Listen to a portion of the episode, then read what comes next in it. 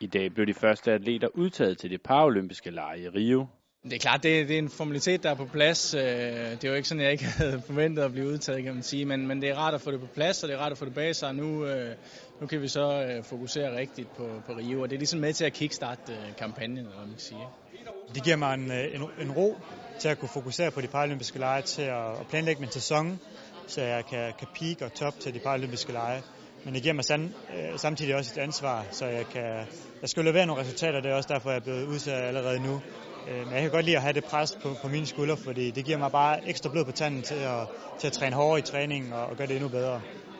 Både Daniel Wagner Jørgensen og Peter Rosenmeier har store ambitioner for PL. Jeg skal da helt klart hen og, og forsvare den bronzemedalje, jeg tog til de paralympiske lege i London.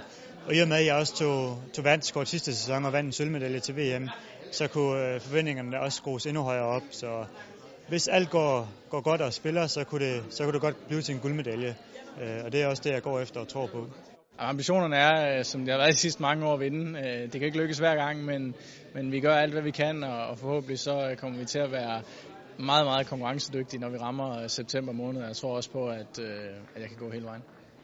Bordtennisspilleren Sofie Valø var den tredje og sidste atlet, der blev udtaget i denne omgang. Vi ses